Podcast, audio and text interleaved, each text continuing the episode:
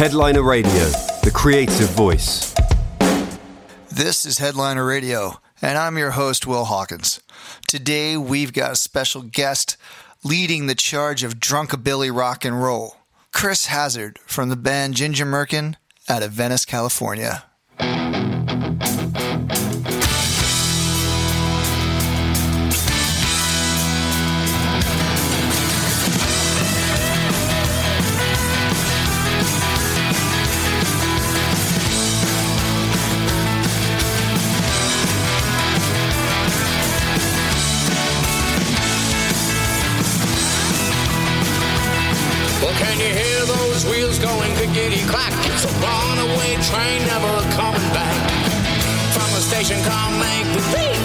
Freight train car ran over me.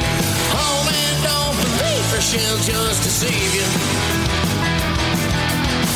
Man, I can't believe I took so long. Since you ain't no mystery. That was Ginger Merkin, and welcome to our show today, Chris Hazard. How you doing, buddy? Howdy. I'm doing well. Good to hear from you. Yeah, man. How's everything going over there? You, uh, how you handling this quarantine? I mean, I'm trying to be productive, just make a lot of music. So I'm sitting here mixing with a Malibu Tarantula as a side project that I do. So uh, mixing the third song, and you know, gonna. I think the good thing to do is try to release a lot of material. So that's all we can do. If we can't play live, we better record. That's what we're called, recording artists, right? So. Yeah. What's your rig like back at, at your place? What are you recording into? Uh, I use GarageBand. Uh, I'm a big proponent of it. I have a lot of outboard stuff that's specially made for using it, and uh, like I have a Lexicon Big Button that was made by M Audio that goes that works with GarageBand, and I use the Scarlett 212. You know, a little ghetto rig. You know, I've got a, a couple decent mics, but um, my go-to is uh, you know just using a, a Beta 58, and so. Um, you know, it comes out good enough, like good enough for demos. And sometimes, you know, you know, it's like I always say to people, you know, you never know when a demo is going to sound like a record. So, Yeah, right. You know, it's interesting. So many bands will do a demo and then get a lot of money to go into the studio from a record label, only to go back to the demo. It's like the magic that they captured there was never quite recaptured the second time around. I know, I know. Like the first time I ever heard Jane's Addiction when the record came out, I was the first record. I was a little let down. I mean, I got used to it, but I thought the demo was much better. So I've, I, I I've witnessed this before. Yeah, and I'm glad you brought up Jane's Addiction because you've been part of the Los Angeles rock community for some time now. Uh, you were the lead singer in a band called Funhouse that was in that whole hair band kind of area uh, time frame, and you performed and hung out with a lot of the people that are are now like very much attached to that period of history. Uh, Guns N' Roses, and uh, what are some of the other bands that were around at that time?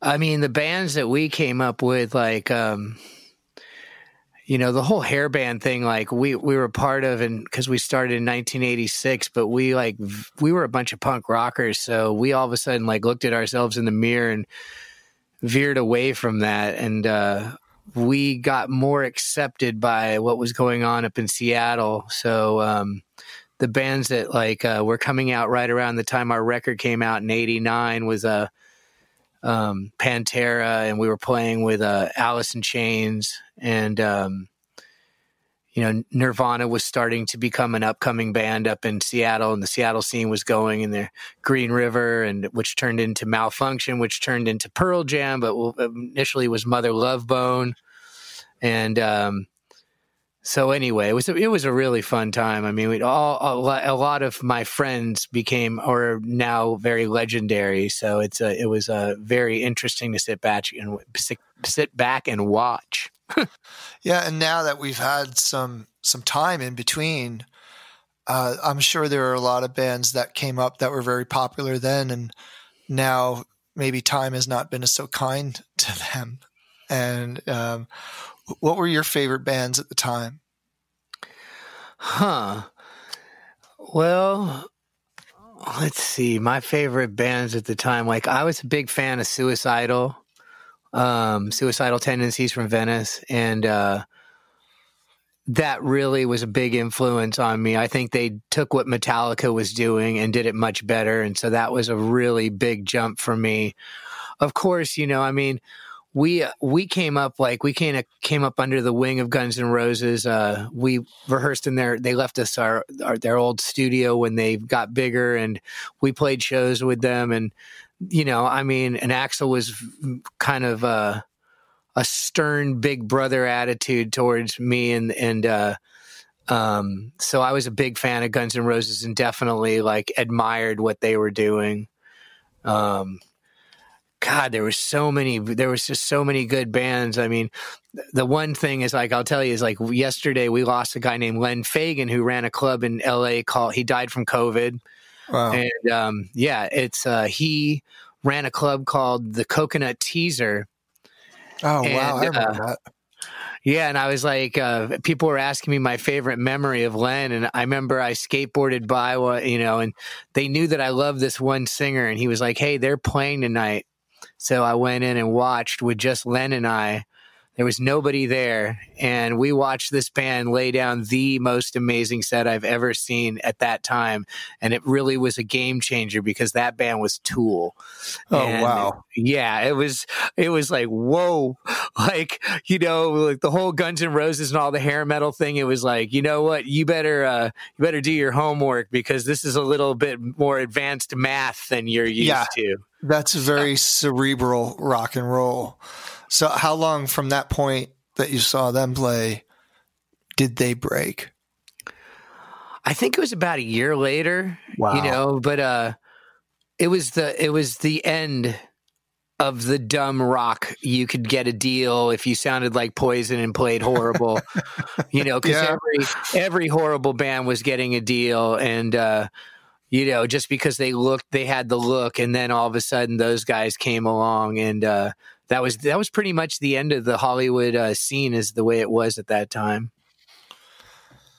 So it's it's interesting though. It's like when when a band like that will hit, the wave kind of picks them up and carries them through to get signed, and you'll. It's almost like they split through the static or the din of whatever the scene is doing in that moment and all the forces kind of get behind them and they in a way you kind of lose control over what's happening. But at the same time you get carried along and people get involved in your project. They make sure the right people hear it. They make sure the right attorneys get involved. And the next thing you know you've got a record that's out and you're on tour. And you start out in this little tiny club with three people in it. And a year later you're a massive band. It's it's really amazing to witness. And I've witnessed that a couple times in my career working at labels and as a musician. But it's that band is just it's done so much for that kind of for that kind of music. And this last album was was incredible. How did what did you think of this last release they did? I haven't really I you know, I got to say that, you know, I look forward to the chance to listen to because I've liked everything they did. I really did not understand Perfect Circle. I I, I do you know they have a huge fan base and uh, I thought I called it Tool Light and uh, I just didn't yeah. get it. It just didn't it didn't floor me like you know the Tool stuff. But everything Tool has done, you know those guys that formula of that band is. uh you know, just they're just amazing, you know. So, I mean, we all knew it at that time with your band Funhouse, what was the trajectory of that band? What was the lifespan of that band? Well, Funhouse has still actively done stuff all the way. You know, like we, uh, Ginger Merkin has really kind of taken over everything I do, and I have actually members of Funhouse in the band in Ginger Merkin now, which has just been a dream come true. Uh, but Funhouse has made music since 19. I have recordings. I'll share them with you. I'll give you a copy of them. We have a, I have a record. It's my greatest hits called Overnight Failure. and uh, sad story, but sad but true. But uh, Funhouse is recorded from 1986 all the way until recently. You know, so we did wow. a record with yeah, we did a record with Greg Hetson from the Circle Jerks uh, at the helm and uh, he helped me get that record done at his studio called Gourmet Sounds, and it's a phenomenal record. And as soon as this whole thing, I can sit down and have a meeting. I'm I'm going to start a. I'm going to a, a. I have a label that I'll be submitting that all of that material to. So there's there's literally um, you know 25 30 years of recordings with Funhouse. So Funhouse wow. played there played its last show a couple years ago and we'll play again. So with this new band Ginger Merkin, you said that you got some guys from the old bands, some new people. How long has Ginger Merkin been playing together as Ginger I've Merkin? Been, I've been Ginger Merkin. Like uh, it's uh, the alter ego that I switched over to. Um, I've been doing since God, like mid two thousands. So, um, and I've had the band Ginger Merkin since around I think two thousand eight. Cool. And tell you what, let's take a listen um, right now of Howl and Moan. Um, you want to set it up a little bit for me?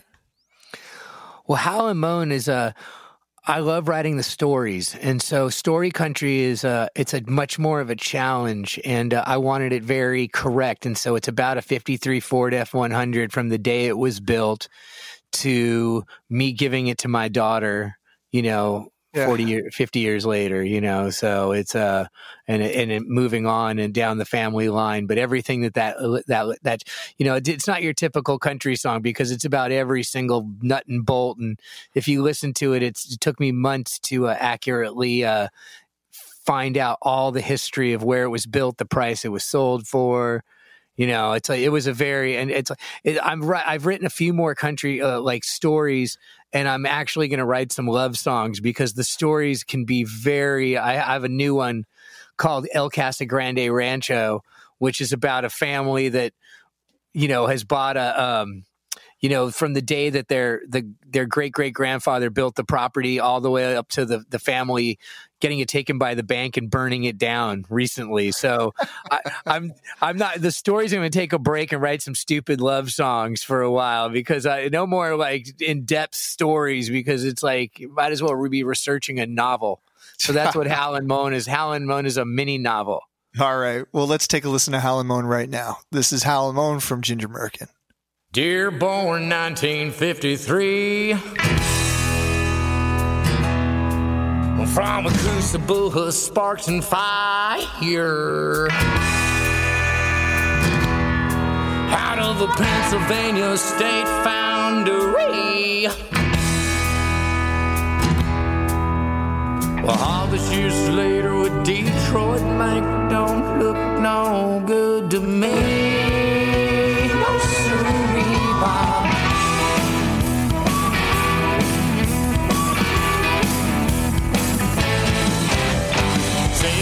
I'm alive for a golden anniversary. They had a sea full of cars, but that truck really spoke to me.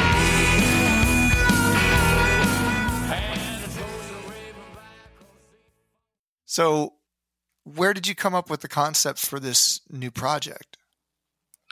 For for Ginger Merkin in ninety six, I started to realize that at my age, like if I wanted to have a career that went on into my you know later life and continue to do and didn't want to make much of a fool of myself i mean because being a hair band and getting old is not conducive. They they do not go hand in hand very well. But playing country music uh, i realized that i could probably do that for the rest of my life. And um, I a lot of the songs that I I've always been a country fan, so and a rockabilly fan, and a lot of stuff I wrote for Funhouse was very rockabilly country being turned into heavy metal songs, you know, or yeah. hard rock songs, which, you know, you'll hear other bands do it. If you really listen closely to a lot of Guns N' Roses, there's actually a lot of country written in there too. Oh, and they're, they're all pop songs. When you look at yeah. the form, I've done acoustic versions of Mr. Brownstone where it's a ballad. I mean, when you when you look like just at the songwriting structure of those songs, all of them are pop songs with all dressed up to be heavy metal. Oh yeah. And well, the pop, kind of the pop songs are the the trick, you know. It's like to write it. You know, people can, sh- you know, I'm a punk rocker. You know, people can say what they want about pop, but it's like, you know, writing ear candy and a good hook and all that stuff is like, you know, people are like, oh, you're a sellout if you're doing this or that. It's like, no, I want to hear good songs. I want you to give me the best of selling me and getting that hook stuck in my ear with a beautiful melody and Yeah. you know and people i i, I think it, my stuff all revolves around doing the same thing you know coming up with that hook first and And those are the songs that end up being timeless. And whether it's Bach or Beethoven or the Beatles, Elvis or Bad Brains, you know, it's just, it's, the song is memorable because it has all those qualities. yeah well even bad brains like their biggest hit was the song sacred love it's a total pop song you know i mean if you really think about it so you know it's you know and people did call them sellouts for making that record so, yeah. Whenever it gets to a point where it draws other people in from that I mean, initial circle, then it becomes more widely accepted and people are like, oh, now you've sold out. Now you're making money. It's like, what did you want me to do? Do you want me to live in my car for the rest of my fucking life? You know, it's like, I, I, I got to make some money here. Well, I used to say a long time ago. I mean, because Funhouse is you know plays a lot of hardcore and and very punk rock influence. And I used to say, well, you know, punk rock doesn't pay the bills. But I got to say, like with the resurgence of all these, like you know, I mean, there's a lot of like old punk rock bands that are now out there making a living. So it's like it's it's come full circle. Um, when I when I was a kid, like I I was into punk rock very early on, and I took a lot of abuse because of it and I would have people come to my house and be like, "Hey, let me play you this record," you know. And people, I play them TSOL, or um, you know, I play them the Ramones, like early on in the like in the mid '70s. Like, you know, what are you into? Oh, I like the Ramones. Let me play this for you. And um, you know, it was so unacceptable, and now it's just so weird that it's like, you know, parents now cut their kids' hair into a mohawk and dress them in a Ramon shirt or, you know, like, you know, even like, you know, wear a bad, you know, bad brains, sh- you know, shirt. I'm like, I'll see like a girl walking down the street and I'll be like, wow, it's a cool bad brain shirt. Or like, you know, they'll, they'll have some kind like one girl had a seven second shirt and I'm like, wow, you like seven seconds? She's like, no, I just like the shirt. Yeah, there's actually a YouTube a guy who walks around and interviews women he finds with rock and roll T-shirts and asks them what they know about the band, and it's pretty hilarious because most of them don't know even they didn't even realize there was a band name on their T-shirt. Yeah. The one that I, uh, what was the one? Some, oh God, I can't remember. You know, uh, it was, uh, oh, she had a youth brigade shirt on. And uh, when she didn't know what it was, I was like, you know, you would have gotten beaten up back in my day for wearing that shirt if you didn't know what that was like we, there was a punk rock hierarchy of you know the the congress of punk rock that did not allow you to do stuff like that so it's it's pretty amazing what that it's come full circle that it's very acceptable now so Uh, what's what's your songwriting process like? Do you are you inspired and sit down and write? Do you put time aside for writing sessions? Where do you get started when you when you're writing?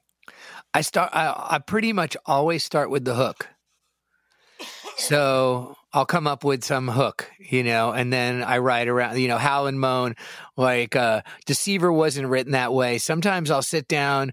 I mean, I'm, you know, I've learned this process of just sitting down, recording, and then singing along. You know, it's like has taken a, a different because all the Funhouse stuff was all.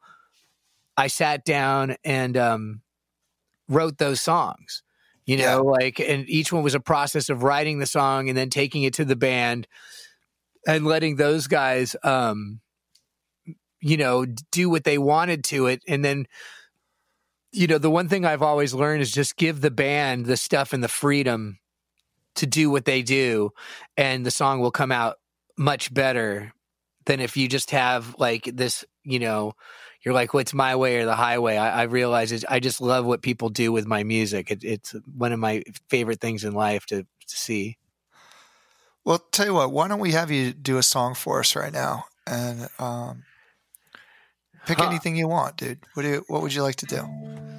Uh, let me see. Well, I got well. You and I met pretty much through open mics and and our little scene of friends. You know, which is like, I remember the first time I saw you play and I was like, wow, this guy's got a great fucking, excuse my language. He's got a really good voice.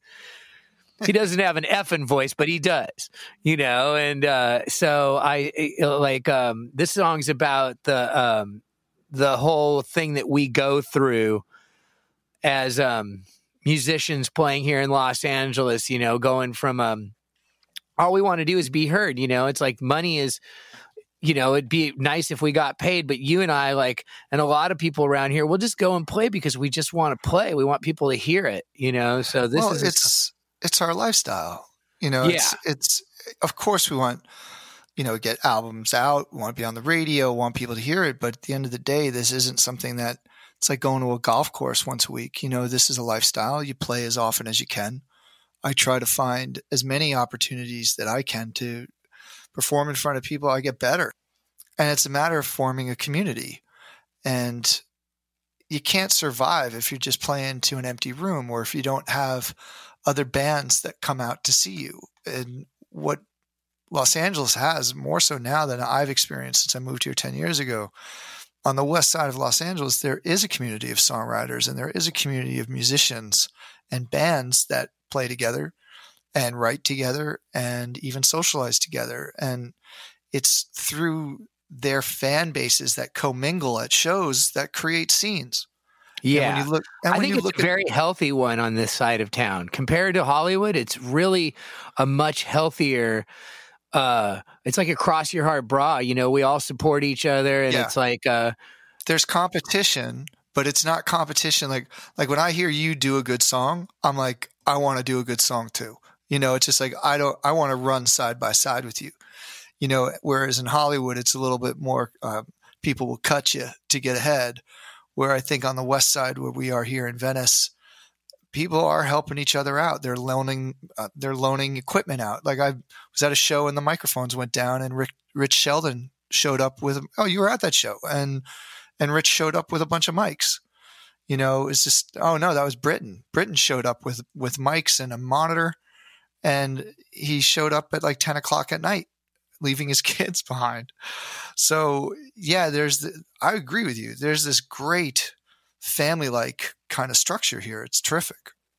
Yeah, I can I can be a little mean to people sometimes. Like you you're always good. You I mean, you always I'm always so happy when I see you out there. And uh but some people like they that when they're like, "Hey man, like come to my show." I'm like, "I've come to 60 year shows and you haven't showed up at one of ours." So you Oh, know what? great. That ain't going to happen. I'm not coming. And I'll call them out on. it. I'm not coming and seeing you until you get off your lazy butt and come some see somebody else cuz it ain't all about you. Oh, that's great. That's so funny. I got to tell you, it's like I was so intimidated by you before we even met from watching you play and you carry yourself a certain way.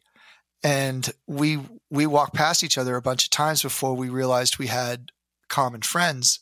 And it wasn't until after I performed at Isaac Irving's show at Surfside, you came up and introduced yourself to me. And the minute you spoke to me, I heard your voice and I I could sense your your kindness and your generosity just like right off the bat. And I think it was six months that I I wouldn't say I avoided you, but I was certainly intimidated by you. And you're one of the sweetest, most generous guys on the scene. And I don't know what the hell I was thinking. I get that. I'm just such a, you know, I mean, I definitely, I mean, the one thing to address in this whole thing is I really enjoy being a weirdo, you know, but the the sad the sad part is, you know, I you know, my whole thing is that I'm trying to give people in the world something interesting that they haven't seen every day. So my whole look is like You look like a you look like, like- a Rasta biker, dude. Yeah. You know, it's just like there's this toughness to you before you you walk in a room and everyone like the room get gets out of your way, and that's what I saw, and I'm like, who is this guy? You know, and I don't get intimidated easy, but I, know, I, I, I must be doing a good job, man. I get the Academy Award then because I'm like a real. I'm just. I, I love people. You know. I'm like. Uh, I know you do. People always say that they're like, "Oh, I met you. You know, you're like goofy and nice," and I'm like, "Oh, yeah." I just, you know, I have that. You know, I'm from. I've been in Venice for so long, and it's like we're really conditioned here. You know, we come from a very rough background of, um, you know, this was a very, very, rough town to grow up in. You know, it's like uh, there was a lot of gangs and um, you know it's it's still part of the lore here it's changing quite a bit and it's slowly dying down but you know it it, it pre gives you the predisposition to kind of be on guard okay so here let me turn this up so you can hear it Well, hell, if you ain't found yourself, let me help you along the way. Grab a chair and sit right down and listen to what I have to say. I was told there's no gold on the road to rock and roll. And now the story goes I bought this here cheap guitar. And hell, when I thought it was good enough, well, I went down to the local bar. And their reception was ice cold. Started walking on the road to rock and roll. And man, I gotta tell you, the trip ain't easy. And when you think you're done, you still have a long way to go. I went down to the Surfside Honky Tonk Man. The singers there sing real good. I walked up to Mr. Desi Ramon. Said, Can you teach me? Said, I wish I could. Hellcat, I'll try to show you. Just don't do what you're told. That's your first lesson in rock and roll, rock and roll. Here, kitty, kitty, rock and roll. Here, kitty, kitty, rock and roll. Round. Rock and roll. Here, kitty, kitty.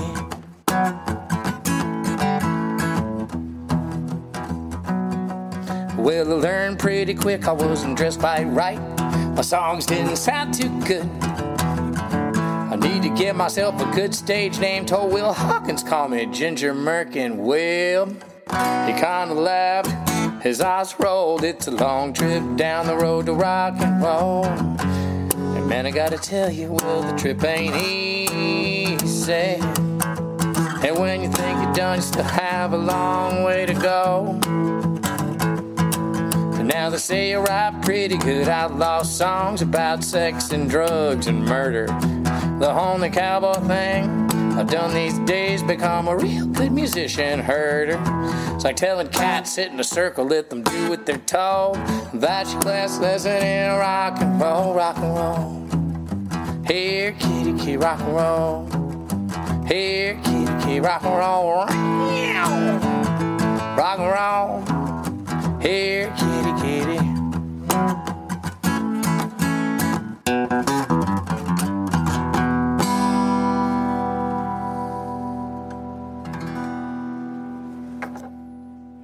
Something like that Ah, there you go. What's the name of that song? that song's called here kitty kitty it's about being in a band That's great. So, who would you say your influences are now? Like, who are you listening to these days? Huh.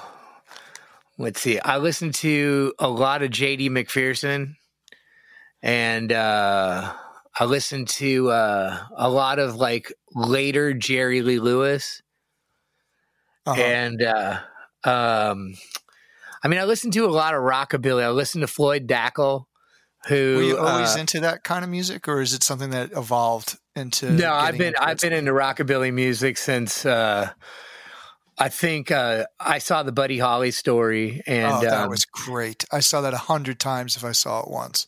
It's my favorite. It's probably my Oh. favorite movie. It's hard to believe Gary Busey, like he got nominated for an Academy Award for that performance. He deserved it. He killed it. Yeah. I mean, he's a lot bigger than the, you know. I mean, it Oh, was a weird when I actually, yeah, I saw Buddy Holly. I was like, hold on, he's tiny. and has dark hair. Yeah, Like so, but but yeah. So Buddy Holly was a big influence on me too. Growing up, it was just like I couldn't. How old was he when he passed? 26, 27?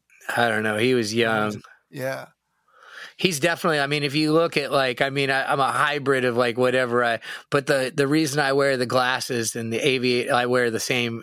You know, I'm not the aviators, but the the horn rims is that uh, I'm definitely like Buddy Holly. Um, huge influence. Also, the same reason that like kind of like what inspires me is look wise and everything is Roy Orbison. Oh yeah, I could totally see that. And it, so when I introduced you, uh, we I called what you're doing drunkabilly, which you said that when I asked what your music was, which I find interesting because you've been sober now for what, 12 years? No, I've been so I have not had a drink for seven years. Okay, so seven, seven years. yes. Uh, unfortunately, I had a slip up on pain medication um, a, a couple years ago, and uh, um, so I will have not done any drugs uh, for two years coming. and God, God willing, in May. Yeah. And then how long had you been sober before the slip up? Uh, five years. Okay. Yeah. So so you're doing drunkabilly country rock and roll. You're singing about past nights out in Los Angeles, is that right? Oh yeah, oh yeah. I mean, uh, um, a lot of my songs are about drinking. You know, and it's funny because I get this crowd. The, the it's like I, you've been to the shows. You know, everybody thinks we're singing drinking songs. You know, but they're actually about the the, the you know the the dark side of where it goes. So you Well, know, it's interesting that you can remember anything that you can actually cause to write through. So it's Yeah. great. It's terrific. Well, the song "The Outlaw of Excess" was which is the title cut of the Ginger Merkin record, uh, was written like pretty much like one of the first things I wrote when I got out of rehab. Yeah. How important is your sobriety to you? Well, it's you know, I mean, I get at my age, I get a lot of stuff done, and uh, uh, that I probably would have never gotten done, and um, I feel like career wise, I kind of like, you know, threw a lot of it away. And I feel now that no matter how old I get, I still got a chance, you know, Right. and I'm very, it keeps, you know, I help others. I work in, I work in the recovery field and, um, that has its ups and downs, but it's like, it really, helping others which is a big part of being sober is getting sober and then helping other people is um it makes i i don't know i really enjoy my life you know? It's uh it definitely makes me enjoy life a lot more. So i do miss some you know i do miss sometimes i miss going out and getting fucked up but like it was no fun for anybody else you know? I mean i gotta say you know i thought i thought i was great but i was a bar brawler. I'm lucky i'm not dead. I'm because i am not that tough. And uh you know i'm lucky somebody just didn't swat me you know? And uh you know it was like i was a shit talker and you know it's like i'm a little i'm a little I'm, I've got a better, uh, I, the, not no alcohol is like slapping a muzzle on me. I do a little better. I- think if you and I had met 15 years ago, there might have been some trouble and we might have ended up in Chino together. There you go. Woohoo! Maybe rob some banks. So, hey, it sounds like a good idea when you're drinking. Everything does. well, now with this with this quarantine that we have going on, um, we don't know when the venues are going to open up again. How how are you planning to promote your music that's coming out? And by the way, I listened to the to what you've got recorded, and I was so impressed with what you've done.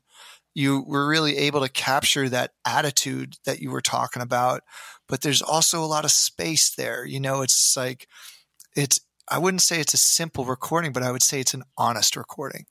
And I just think it's kind of got the best of social distortion meets Merle Haggard. And Ah, I I, just really love it.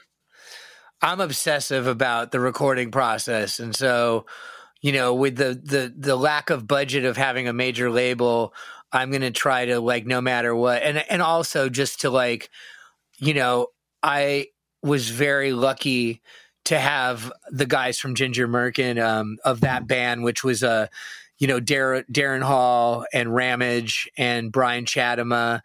And um, of course, my favorite member who's still with me, and I would, I will do whatever I can to always make him happy, which is my drummer Adam Rhodes. And uh, I miss, you know, it's like I I now have the overnight failures, which I, you know, Adam's with me, and then I, as I said, I brought in some of the guy, I have brought some of the guys from Funhouse, but uh, I have to give credit on that record to the fact of that I had, you know, that band had gelled and. um you know those guys are amazing you know they they just they did amazing job on the record so Yeah, it's terrific. And you did you produce and engineer it yourself? I uh, my engineer is Tim McCarty, and uh, and also Brian Chatham and I did some of that. We uh, tracked uh, "Don't Stop Crying," which I think is the best song on the record, which was a home recording, you know, and so that was just done in our tiny little closet, and um, last match in the book was also recorded in a home studio, and Another then song. Yeah, then Ironstone Studio with Tim McCarty is who, you know, I'm about to go in. I, I have a new song called Residue from the Fast Lane, which is uh maybe I'll play that one. Um that's uh uh I mean the, the overnight failures is a lot more like even more down that vein of like Reverend Horton, Heat Social Distortion, you know, Merle Haggard. Like, you know, I don't, you know, it's like I don't really want, care to appeal to the pop side of country. Um, as much as I did cater on that record because of the people that I was playing with, I'm kind of more a little bit more uh, ready to come out with a, a and anyway, I'm going to do that with Tim McCarty at Ironstone Studio. So he's the engineer. That guy like has to deal with. He thinks I'm nuts, but he does believe it. He knows he he's learned that I got a good ear. He's like, how the? F-? He's always like, how how do you hear that? People Like- got ears, man. Some people got cl- better ears than others. That's how they make a living. Yeah, I, I got really lucky. I mean, I'm not gonna. I try not to. You can cut me off, but um, you know, as I told you, you know, my godfather, you know, produced Miles Davis, and my dad produced a number of. My dad was like a big part of me learning, you know, how to produce, and he produced a lot. Of, he her- produced Herb Jeffries. He produced Bobby Short. Um, I don't know if you you remember Bobby Short, cabaret singer from New York. Of course, I've seen him at the Carlyle Cafe many times. Yeah, my dad produced all of his stuff. My uncle Bobby, I grew up with Bobby Short, and um, I had a very lucky. I was very lucky to be adopted by a family that was a bunch of jazz. My both my mom, mom was the singer for Count Basie, and um, so, but to have my dad and you know a lot of people around me, like you know, I grew up with Quincy Jones, and watching the process of making records and how to produce um, I've had to produce all of my own records, and um, I think I've gotten like, I mean, I'm not great at it. I'd love to have a big budget and produce somebody else's records, and I've done a few of those before. I've mixed a lot of records, but um, I've like been left to becoming a producer of my own stuff because you have, you know, I'm sh- you're doing it for yourself. We have to do it. Yeah, it's and it's a great way to make sure that what you hear in your head ends up on wax. You know, which is so hard. it is, and and to find a producer who can help you do it. For, like I'm limited as to what I can do, and I've been very fortunate to find the producers in my life that I've worked with, and most recently Fernando Perdomo, who's producing my band. He's our lead guitarist for Nine Mile Station.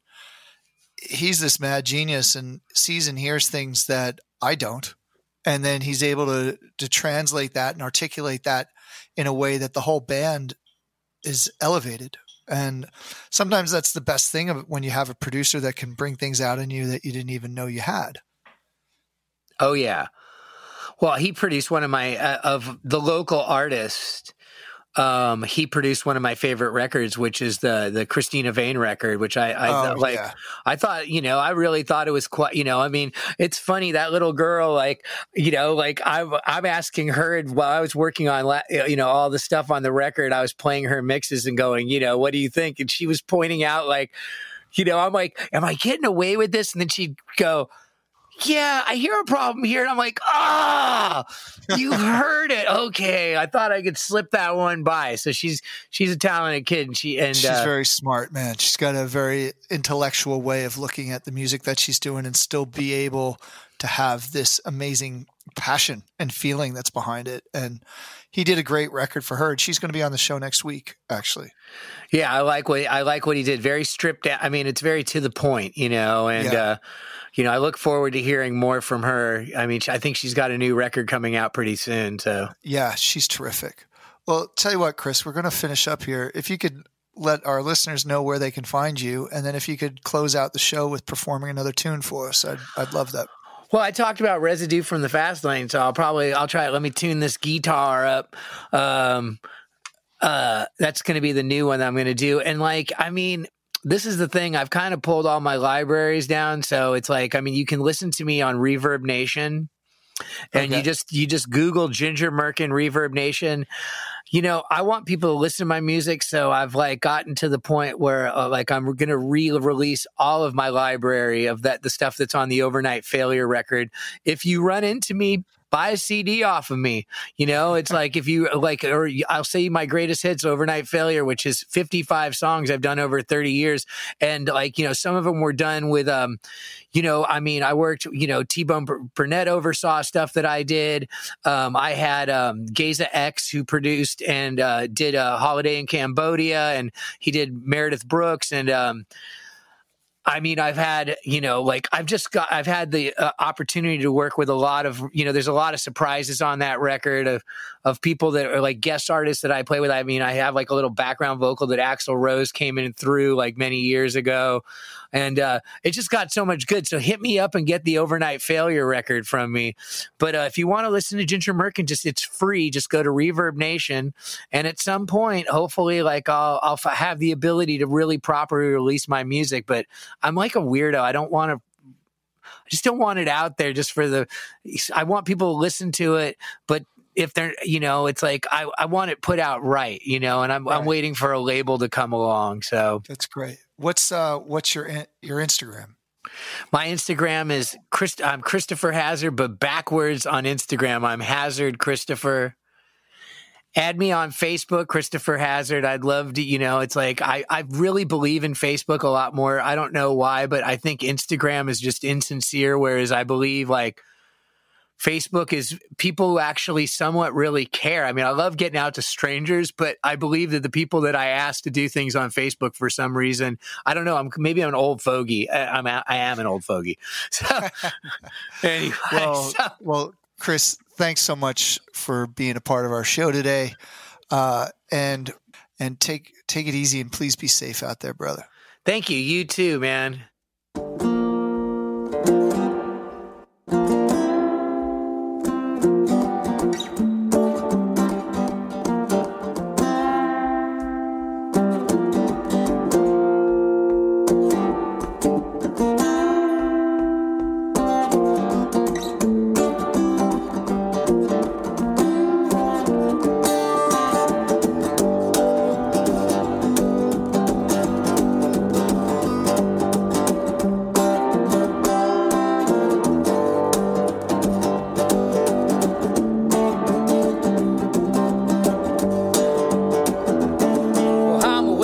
Son, old shotgun. I got my record done. Hey, when number one, let the go to my head. I guess so no. I bought a lot of fast cars and piles of cocaine, but that's just the residue from the fast lane.